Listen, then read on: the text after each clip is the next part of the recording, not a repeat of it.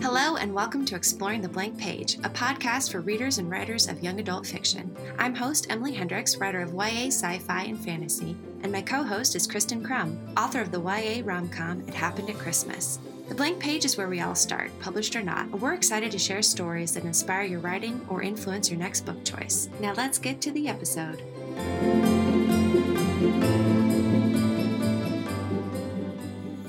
Today's guest is a veteran U.S. Army nurse and holds a degree in nursing and a master's in public administration. She believes and writes about the strength of families, the endurance of friendship, heartfelt romances, and is inspired daily by her own military hero husband and 4 children. She hosts the Story to Love podcast and is a USA Today bestselling author. Please welcome Tif Marcello.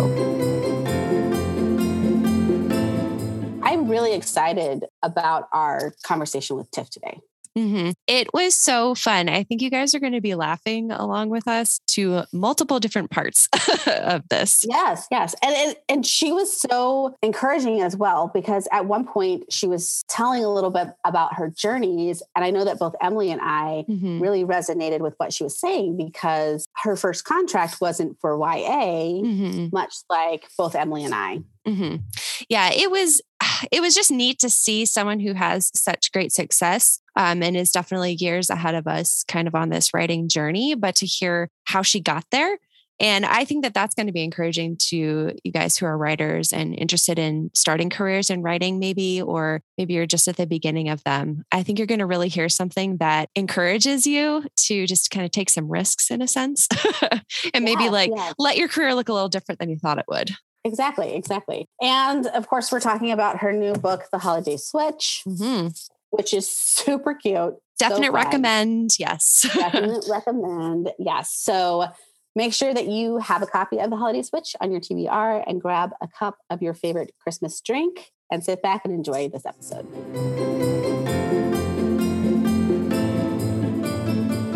Welcome, Tif. We are so excited to chat with you today. Oh my gosh, thank you so much for having me. This is such an honor. Absolutely. Oh, yes. Before we get started, could you tell our listeners a little bit about yourself and your publishing journey? For sure. So being an author is a second career for me. I was a registered nurse before. I was an Army nurse. Though I didn't stop writing or reading all of that time, I didn't really get started on my journey until I was in my mid-30s. And then... actually my early 30s. And then I published my first book when I was 41. So this is just, The Holiday Switch is my 8th novel. And so it's been such a wonderful life journey thus far, with all the things that I've learned and people that I've met in such different industries. I bet. Yeah. So I'm curious, before I move on to my next question, you write in multiple genres though, right? You write in adult and young adult. Yeah. Do you have a favorite, or is there just, do each have their own kind of, specialty for you? Yeah. So I actually tried to get a literary agent with young adult. So that was like the first 3 books that I queried were YA books, and was unsuccessful.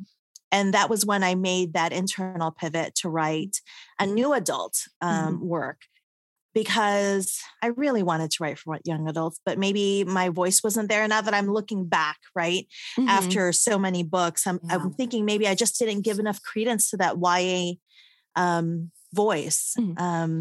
Now that I have 3 teenagers of my own, right? It's just the experience is different when you have like all young kids. And then now that I have my teens in so many, with the range, I was like, I perhaps really misjudged how they thought, how they spoke, all of those things. Right. So, so my first 3 books were YA. I was querying for like 4 or 5 years, and I was like, this sucks, and I queried YA romance. So I was an RWA, Romance Writers of America. And I went to my first conference because I felt super duper alone. And then after that, I said, after I went to the conference and really saw my people, I said, you know what, let me just pivot a tiny bit. I was falling in love with all of these new adult romances that were indie published. And so I tried my hand at that, and an agent, pinged on my query or my pitches in in one of the pitch, one of those pitch contests on Twitter. Mm-hmm. And she asked, are you willing to age this up a tiny bit to early 20s? I was like, you know what? Yes. By then I was like, let's just do it. Let's just do it. Yeah. And so she decided to represent me after I made that quick change, mm-hmm. and sold my book. And she sold my book in 3 months. Oh, wow. That started my journey. And I really realized in this whole, path that you can change your mind at any time, mm-hmm. because after writing contemporary romance for 3 books, my editor was like, hey, I have this opportunity. Would you want to redo this proposal so it's contemporary fiction? Mm-hmm. And I was like, yes, why not? So instead of each sister having their own romance, mm-hmm. why not put all sisters in mm-hmm. one book? And it's a sister book. And I found that so compelling. And I said, mm-hmm. you know what, let's take that risk. Mm-hmm. Yeah. And that kind of set me forth in my contemporary fiction path.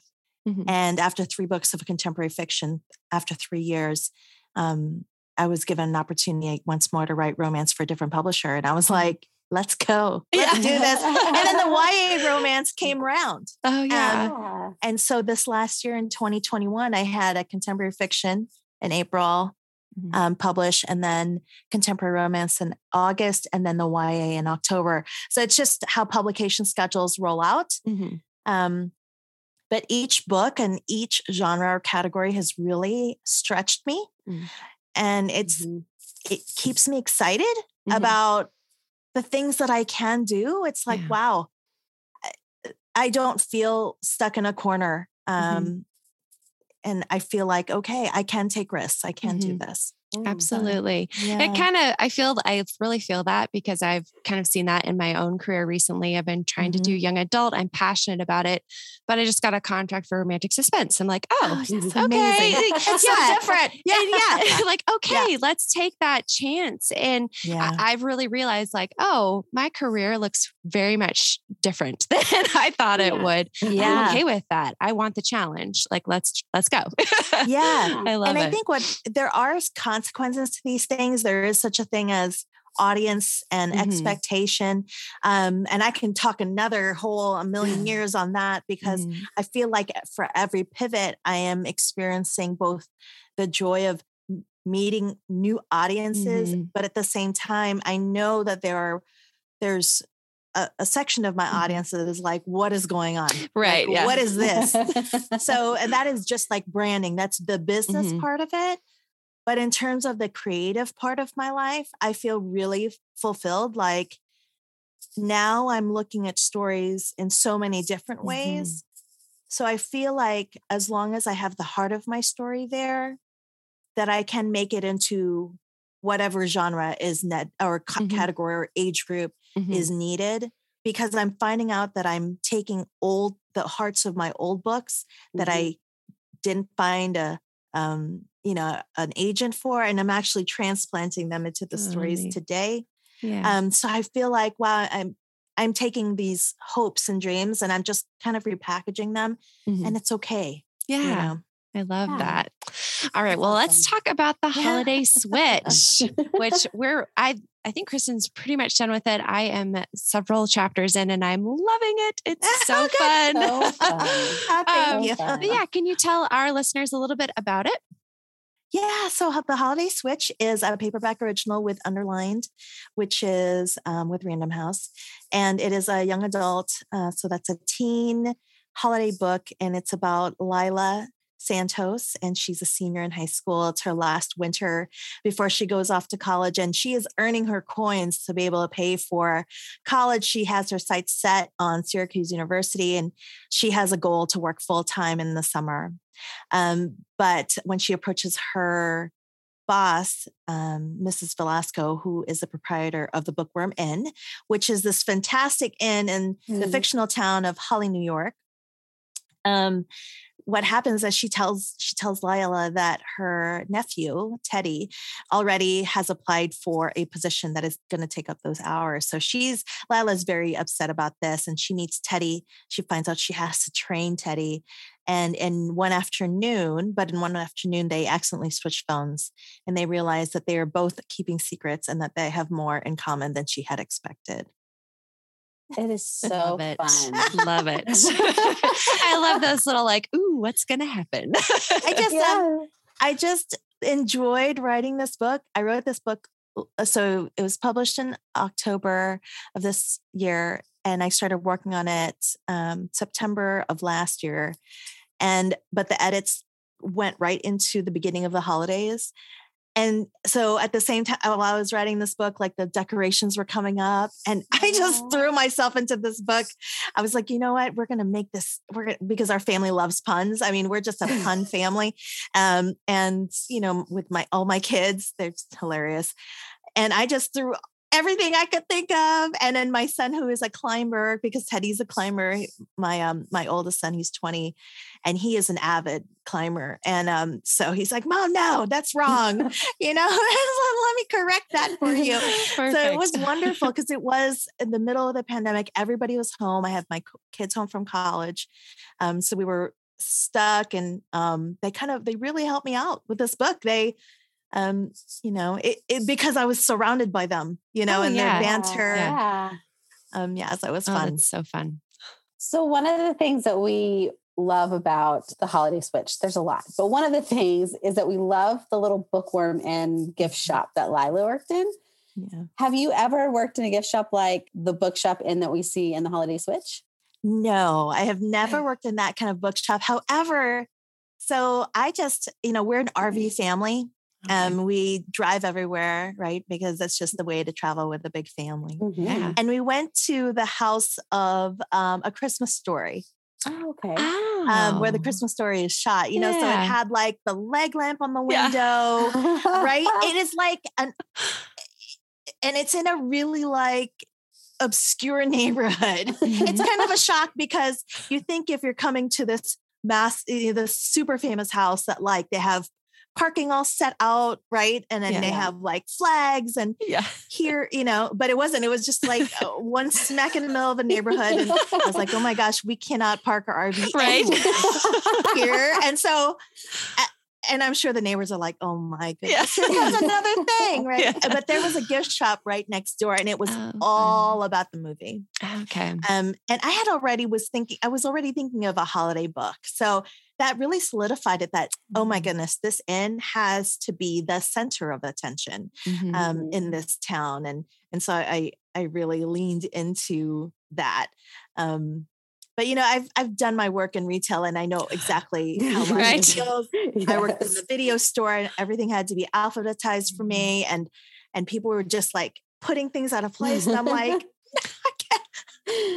spraying things after people left. All right. So this was a question that I had. I'm throwing these out of order, but Lila is very type A and Teddy is not. So our question, which I think you just answered, was who do you identify closest with?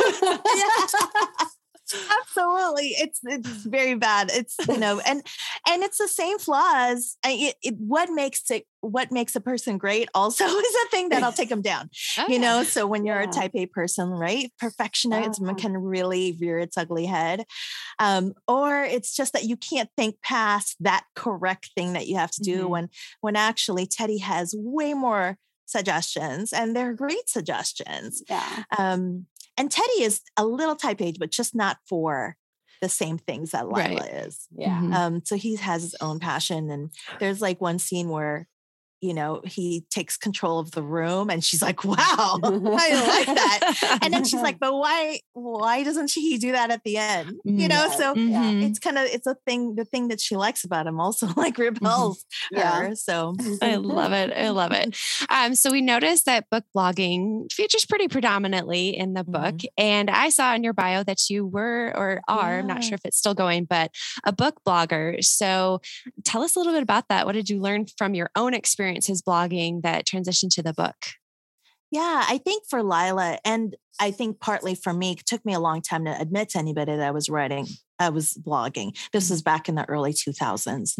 And for Lila, because she's so tightly wound, like she needed a way to express herself. And so this blog was really her way of just working through her own emotions, but through books, which we find right at book clubs and at things like that, or you talk about books, but you're really expressing your own feelings about a specific topic. So it was important to me that she had something that was a little bit more private. And I didn't believe that for Lila, that socials was for her, you know, because she had so much to say. And I know that there's less blogs now, or I'm sure there's a million blogs, but in terms of the kind of organic blogs that there used to be, that I wanted her to have something just for herself. And so blogging seems like the safest place for her, where no one could really find out who she is, because that was a safe space for me as well. For a long time, I blogged without anybody really knowing who I am. And it was only after I blogged almost 10 years that my mom actually found out that I had a blog, and then she read all of my things. Oh, wow. And then she said, you know what, you should write a book. And I was like, you didn't tell me that when I was a young girl, but that's okay. Because they're not really into me being an author. You know, I was a nurse before. So, but you know, but it did capture, like, if before I did notice that my writing changed after I found out people knew who I was in my blog. Yeah. Before then, though, I was just so, you know, I would cut out I would knit, or I would quilt a square, and I would like wax poetic on this one square, one log cabin. But then I'm really like telling everybody or the world my woes. You know what I mean? Yeah. We're like 500. Because that was so just true. The way, you know, that was just the way you express yourself. So, yeah. Absolutely. In your acknowledgments, you mentioned that your parents and how they always made Christmas so special. What are some ways that they made it special, and what are your favorite holiday traditions? Yeah, my parents were so great in a way, because no matter how much money we did or didn't have, like they made the time about us more than it was about presents. It's something that today I'm trying to do for my own family. Yeah. It's hard, right? Because I want to give my kids everything. Yeah. And I get excited buying things for them too. Yes. But for my family, like it was the focus of reminding us over and over that it wasn't about presents or things, but it was just us spending time. But like so many of the traditions that I showed in the Holiday Switch, we did at home. So we go to mass, Christmas Eve mass, and then we come back and we have Noche Buena, which is a meal. And there were times that we would go to midnight mass and come back at 1 a.m. and have Noche Buena then. Oh, neat. And then we'd open, you know, special presents the night before, just to kind of tide it over before, quote, Santa would come. Right. We call it Santa with me and my kids, but with my family, when I grew up, he was Saint Nick. And then we would wake up, and then we would open the rest of the presents, and, you know, we would just eat all day. But there's a thing there about leftover Christmas, which is something that I do today. I even do leftover Thanksgiving. So I try to keep the actual day sacred to really just us, because we're a big family. Yeah. And then the next day we have leftover Christmas or leftover Thanksgiving. Everybody repurposes, like folks who come will repurpose their meal, their leftovers, and then we'll have like a brand new meal. Oh, fun. And that's when everybody can come over. I love that. Oh, that's great. Yeah. That's a really great way to handle it, especially if you have a very large family. I have a very small family. So it's like, well, this is us. I'm the large family. Yeah. I was like, I know, and it gets chaotic. Yes, it really, and it's hard to get dressed like during the day of. I'm like, I just want to stay in my pajamas. I know, right? Oh, man. I mean, you can see, do you see that one of our trees are up? Oh, yeah. So usually, of course people can't see, but I have a tree behind me. Usually we wait until after Thanksgiving to put up our trees and decorations. But my youngest daughter this year was like, no, it's been the pandemic. You know, like she's 11, you know, she's like, Mom, I need this. And she convinced her dad to bring up all the decorations 2 weeks ago. Wow. And slowly but surely, she's the one, because I'm under deadline, right? So she's putting the trees together. She convinced Dad to get more lights. Oh, that's so fun. Yeah. She's like, that's Lila right there. I'm just going to take charge. I love it. That is so great. Well, speaking of busyness of Christmas, especially because we love to talk a little bit about authors going from the blank page kind of to their careers, which you've already talked about. But Christmas is such a busy, kind of chaotic time, especially if you have a large family. Do you find that you make time to write, or is that something that just comes off your plate during the holidays? How does that happen for you, I guess? I work throughout the whole, I worked through last Christmas. I probably took Christmas Day off, but I worked almost every day. This is the thing, like it's hard to explain, but I consider it work. I take it very, very seriously, but I also don't consider it work in a sense that it is ingrained in my everyday. Mm-hmm. What if I were to take a break? It's for the admin and the social media. Mm-hmm. Yeah. Those are actually the things that cause me the most, emotional investment in terms of, because I have to really put myself out there and it takes a lot more of me. I think, I don't know if it's an introvert trait, to have to email all the time, and then social media, which I actually love connecting with readers, but just the act of it feels hard for me. But in terms of the writing, if I could have a laptop on my lap, like every single day, I would be completely fine with it. Like, we're going to go on vacation for Thanksgiving. We're going to round up, instead of the kids flying home, we're going to scoop them up and then head out, somewhere remote for our whole family. And I intend to bring my computer with me, and I'm actually okay with that. I think it's the days when I don't write is when I actually am more stressed. So if I can get 1,000 words, 2,000 words in, I'm actually, my day actually goes so well. If I just knock it out in the morning, then the rest of the day, I'm like chilling out. So I understand that. It's relaxing, and I can identify too with that. Like, I love social media. I'm on it all the time, but it does sometimes feel a little more like work. Not in a bad way, just, you have to do it. And I think that because, I don't know, to me, the actual writing is the best part.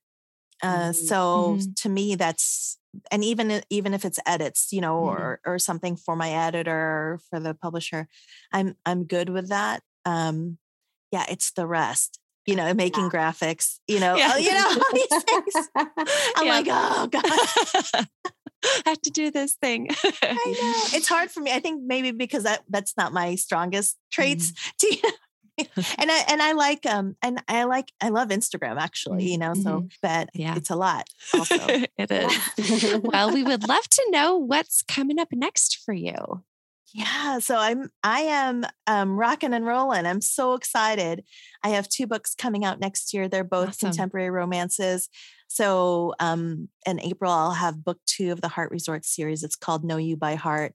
I have the arcs for that. So I'll be doing a TikTok for it today. Fun. And I know, I'm so excited. I saw that cover on your website. They're beautiful. I love those covers. It's like a movie poster. I think, Montlake really did such a great job of giving the feeling and then like putting that title. So it's recognizable. So even if it's a small thumbnail, like you can see that title really well. And then in the fall, it's book 3 of the Heart Resort series. And I'm super, super excited for my project that's coming up in 2023. And that is my reimagining of Little Women.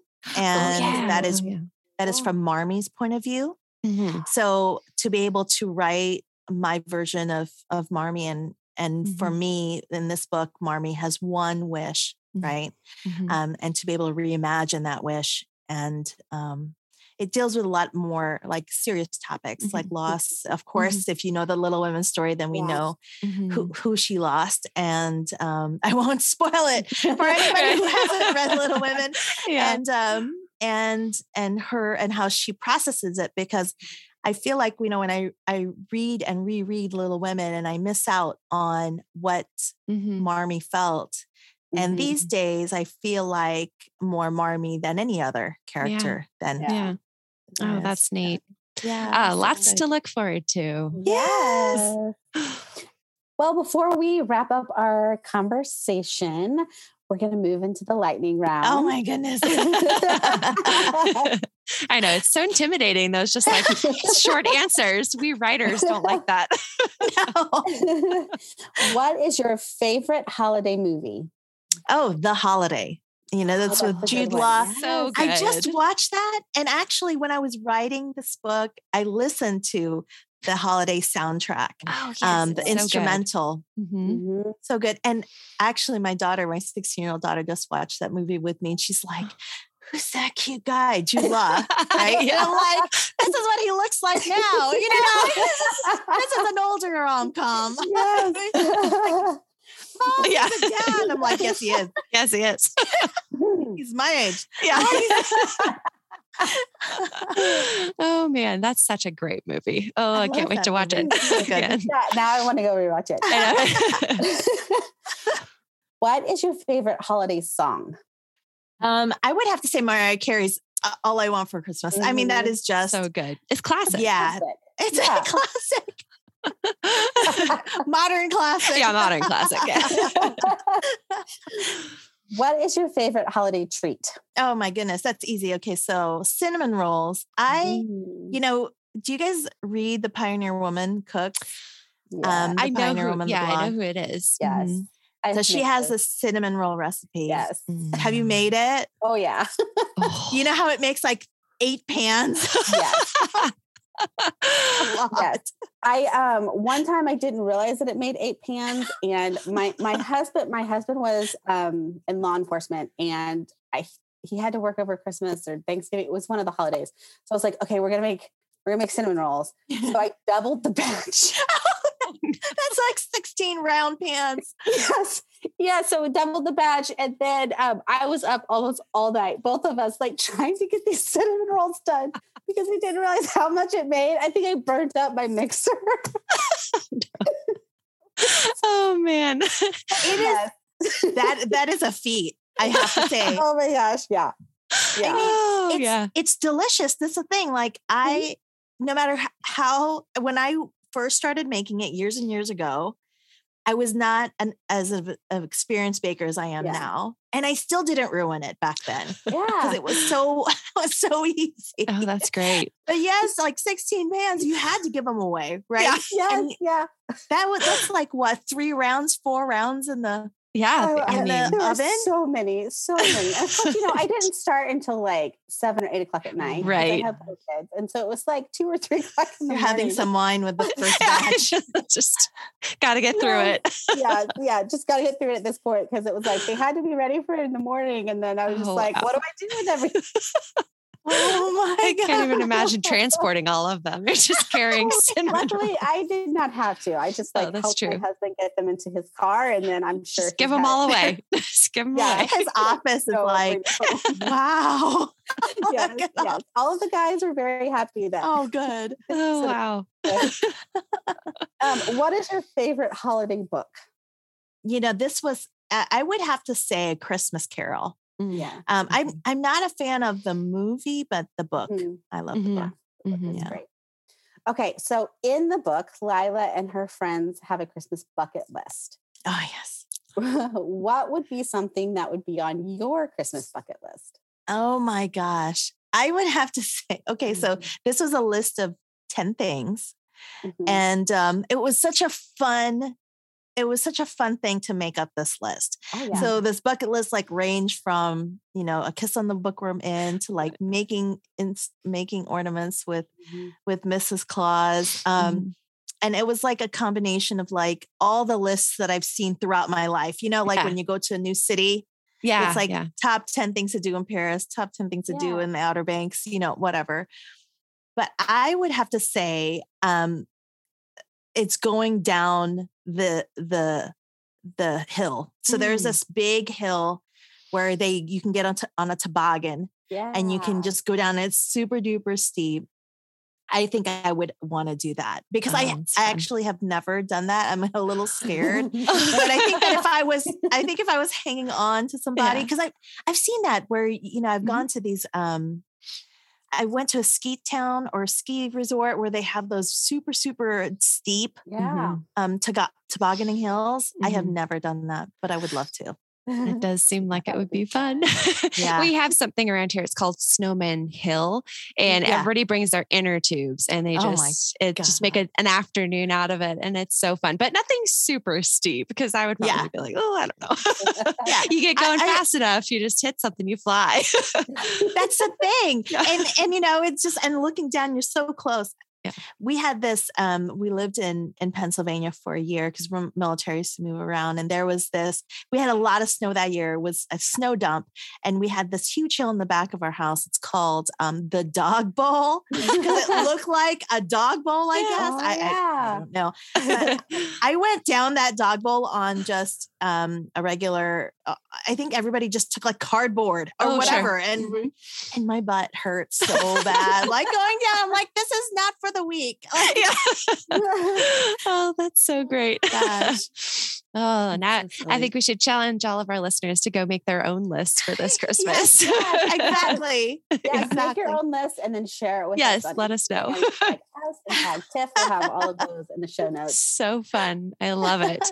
Well, Tif, thank you so much for joining us today. Where can people find you online and where can they purchase your books? Yeah. So my jumping off point is always my website. So it's tifmarcello.com. It has my newsletter in it as well, which I keep pretty, which I send out once or twice a month. But in terms of socials, I am most often on Instagram, and it's at Tif Marcello. Perfect. Awesome. Thank you so much. Thank you so much for having me. This was so much fun.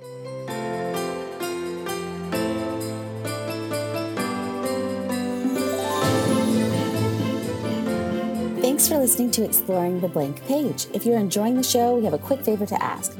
If you haven't yet hit the subscribe button and left a rating and review on iTunes, please take a moment to do so. We love reading your reviews, and it helps keep the algorithms happy so new listeners can find the podcast as well. You can find us online at exploringtheblankpage.com and on Instagram at exploringtheblankpagepodcast. Until next time, get creative exploring the possibility of your blank page.